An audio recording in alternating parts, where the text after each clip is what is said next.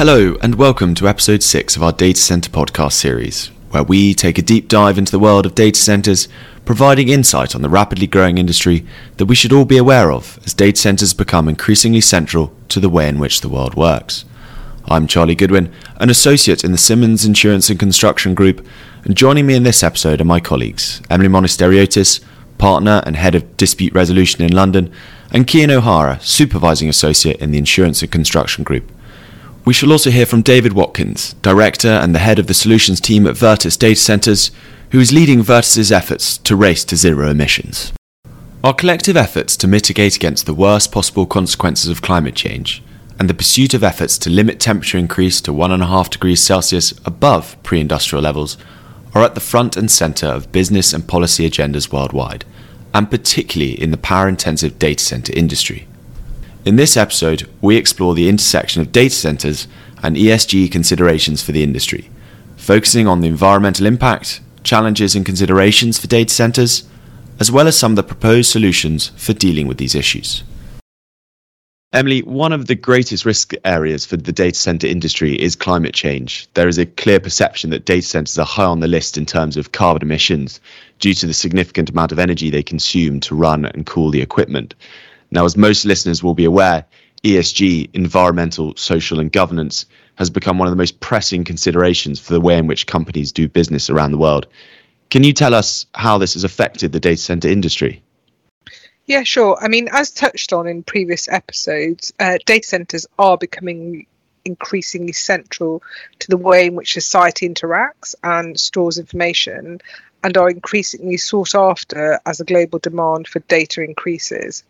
Uh, given the scale of resources and energy that is used to operate data centers and the corresponding environmental impact, it really has become a fundamental consideration for the data center industry.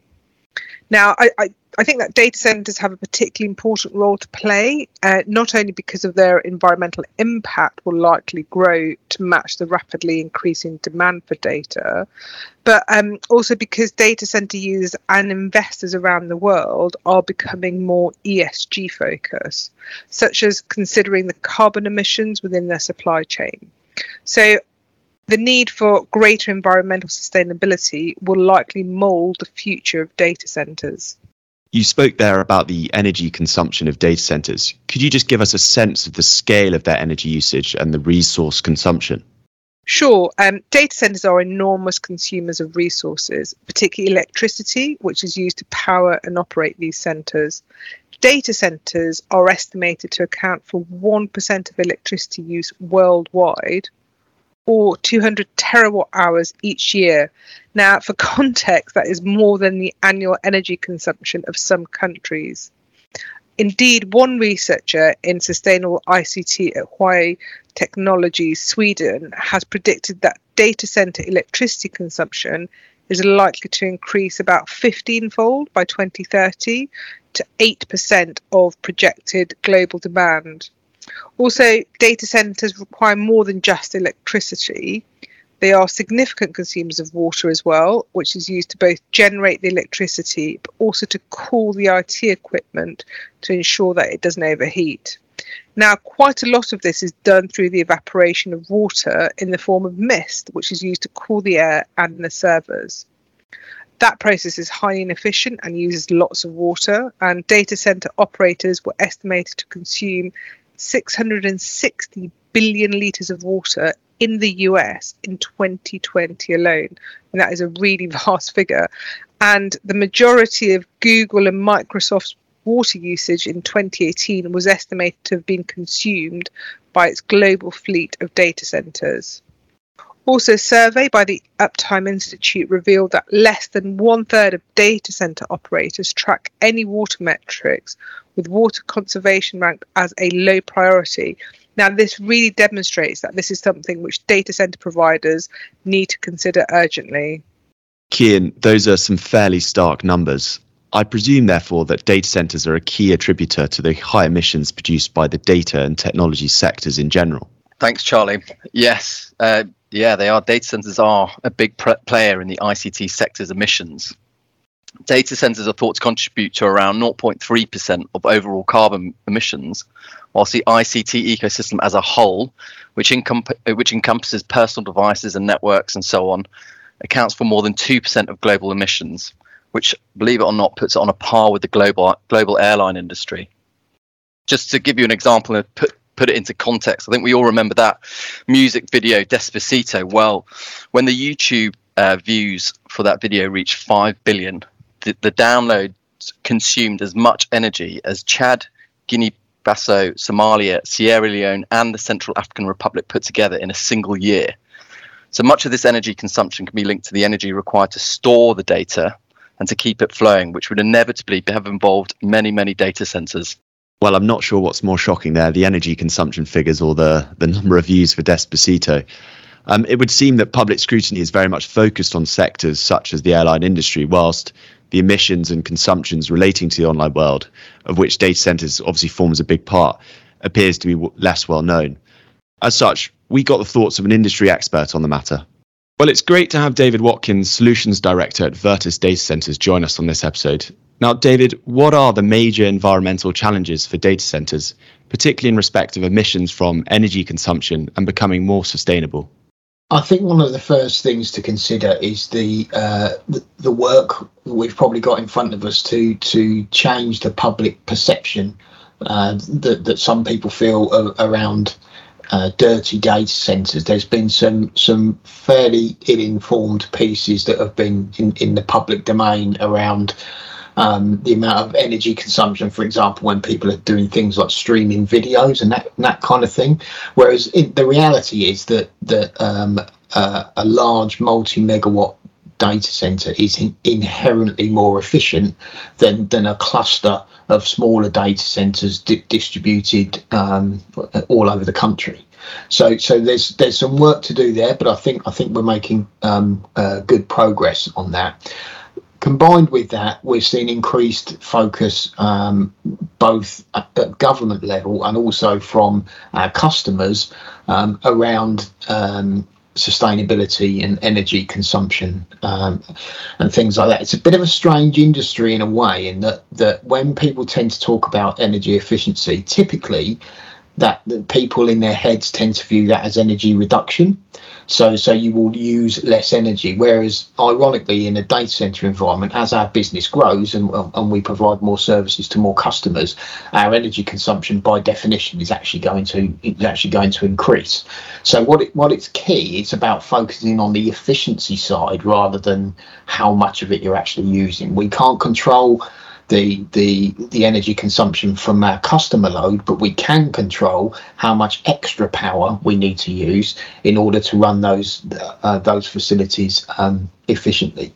There's also the requirements that we're being asked asked to achieve are changing. So a good example of that is around um, our standby generation. So typically for a large data center, the the, the best available technology at the moment that you can dis- you can deploy cost effectively at scale um, are, are diesel standby generators, which by their very definition aren't the, the, the cleanest piece of technology in the world. But you have to factor in that you're only actually going to be using those in the event that um, the, uh, the the grid power is unavailable. And and in our uh, in, uh, country in the UK, we're very fortunate that we've got a very stable and a very reliable um, uh, grid.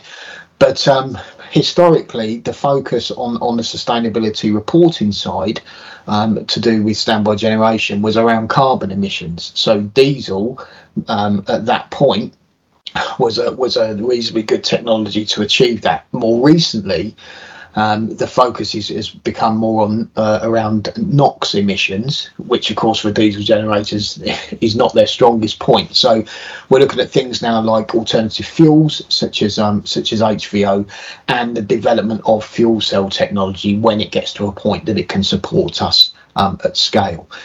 The increased power that we need means we need a power grid that's growing with us. Um, and with the move to renewables, um, that, that's that's a very positive thing. We we use uh, fully renewable energy within our own business, and and there's a lot of data center providers and large corporates that are funding um, renewable development, uh, whether that be solar farms or wind farms, and, and use of PPAs and um, and uh, corporate agreements such as such as that other th- other ways that, that, that it can put pressure on the businesses. Um, I think moving forward that we might see companies looking uh, at the trade-off, if that's the right phrase, between resilience and sustainability. So a good example of that would be um, the autonomy time on the batteries that we have within a data center. Currently, 10 minutes is kind of what people look for. But if that was to move to five minutes, you would need less batteries and therefore less resources to do that. So that's something that might uh, that might come forward uh, in the future. Um, and depending where you are geographically, water consumption is increasingly an area that, that, that people are looking at. So if you if you use a closed loop chiller system, we don't actually consume any water. We're just using it as a transport medium for, for moving the heat and uh, around the um, around the facility.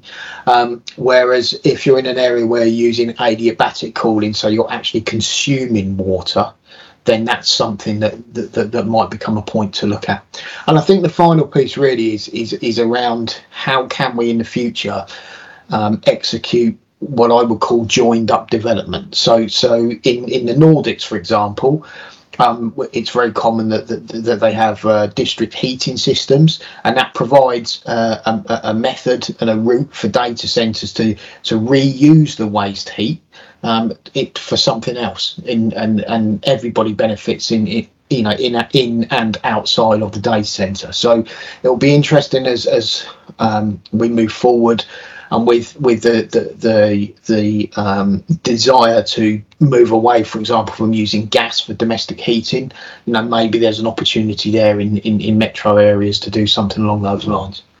Well, that brings us nicely on to my next question, which was going to be as the market becomes more heavily regulated in terms of environmental disclosure obligations and the increasing regulation, what do you predict this will mean for companies in the sector? Uh, it will absolutely mean increased um, uh, uh, mandatory reporting at a, a government led level. Um, the data center industry is keen to support um, government targets. So, so UK obviously has got one to be um, uh, carbon neutral by um, uh, 2050, um, and, and, we're targeting 2030 in, in, with, within our group. Um, we've also signed up to the uh, Carbon Neutral Data Center Pact, which is a group of European uh, uh, data center providers, again with a commitment to, to better the government targets. So, so the European Green Deal is requiring Europe to get to net zero by 2050, and again, the signatories to the to, to that agreement have targeted um, 2030. Um, what it will mean is that is increased scrutiny of your environmental credentials. So, I would say that in the not too distant past, the table stakes for, for operating in our industry almost were uh, at the early adoption of the cloud increasingly around security. Most of our customers were ultra focused on security, and I'm not saying they're not ultra focused on security anymore, but increasingly they're also focusing on the environmental credentials of, of their service providers. So, do you use renewable energy? Are you running efficient data centers, um, etc.?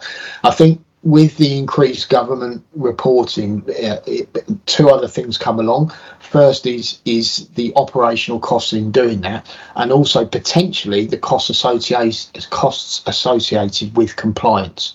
So, for example, we've signed up to this uh, CD um, NCP Pact, and um, one of the things that, that, that obliges us to do is to meet these targets by a certain date and demonstrate that we've done that. So that could involve technology refresh. That could involve using some different technologies as, in, in our older data centers as we move towards um, towards that date so that that could put some market pressures, I think, notably on smaller providers because as these costs increase, um, larger it's easier for larger companies, obviously, to um, to have the capital and be able to adapt um, to, to the increased market and, and legal pressures that are in the market, whereas it might be difficult for, for, for smaller companies um, to actually to actually do that. And and quite often we're seeing also now with our bigger customers, they will be participating in um, some sort of sustainability initiative of their own,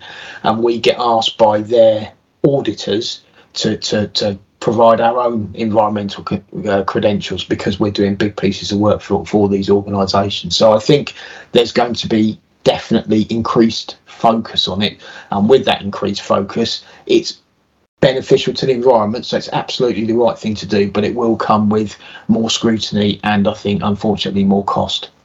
So there are clearly significant issues at hand for data centres and their environmental impact. Kian, is it all doom, doom and gloom here, or is there some good news in terms of data centers becoming more sustainable? It's not all doom and gloom, but um, I think it's important to emphasize that data centers are significant emitters and consumers of resources. And whilst this will continue to be the case, some progress is being made in this space. So, redu- research produced by Science magazine found that there's been an estimated 20% fall in the en- energy intensity of data centers over the past five years, which is said to be more than any other energy intensive industry. Indeed, this is particularly impressive given that data center workloads have been thought to have in- actually increased by more than double in this time. So, this progress can be attributed to technical, technological advances and improvements in the efficiency in this space. So, you mentioned two things there. First, the technological developments in the space, and secondly, the improvements in efficiency. Emily, what are some of these developments and how are they looking to tackle the environmental impact of data centres? Uh, starting with the technological advances, there are some really interesting developments underway which could significantly aid data centres in their pathway to uh, greater sustainability and potentially even to net zero. As mentioned earlier, data centres use air cooling by evaporating water in the centres to keep the temperatures in check and that is really highly water intensive. However, many are now looking into the possibility of deploying liquid cooling, whereby some or all of the IT equipment, for example, the processes, are immersed in a pool of liquid, uh, but not water.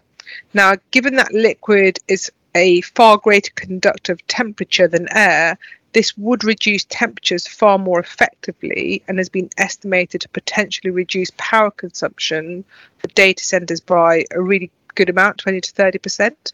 Uh, but it has to be noted, though, that this would require a different type of data center design than an air cooled facility. Now, in a very similar attempt to avoid overheating, some owners are looking to place their centres in cooler environments. So, for example, Google, Facebook, and Amazon have purchased land in Sweden, um, and the idea is that centres there would require less cooling.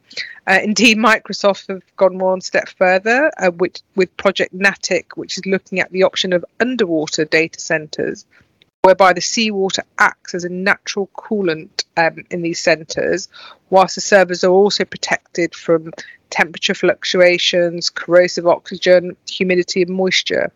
Now, phase one of the project has been completed, um, and that confirmed the feasibility of underwater data centres. And um, phase two is underway in assessing where this can be done in a manufacturable production scale. Now, turning to consider your second point about efficiency more generally, many developers are looking into methods such as data center compression and deduplication to reduce the volume of data traffic in the first place. Um, they're also looking for further efficiencies by ensuring that servers are not constantly at full throttle. So, for instance, uh, Facebook invented a system called Autoscale, um, and the whole premise of that system is that it reduces the number of servers that need to be on a low traffic hours, and that actually leads to power savings of about 10 to 15% in 2014. Now, some other developers I'm aware are also considering how to utilize the excess heat produced by data centers and their cooling equipment where one initiative in Stockholm aims to have waste heat from data centres heat 10% of the city by 2035. Fairly ambitious, but achievable.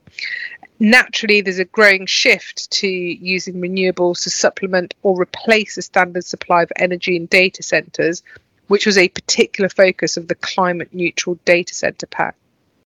Kian, we mentioned the climate neutral data center pact just then. Can you just tell us about the goals and the targets that this has set the industry? Sure. So the climate neutral data center pact represents the central agreement in this space, which is the goal of leveraging technology and digi- digitalization to make Europe climate neutral by 2050 and has been signed by a number of companies.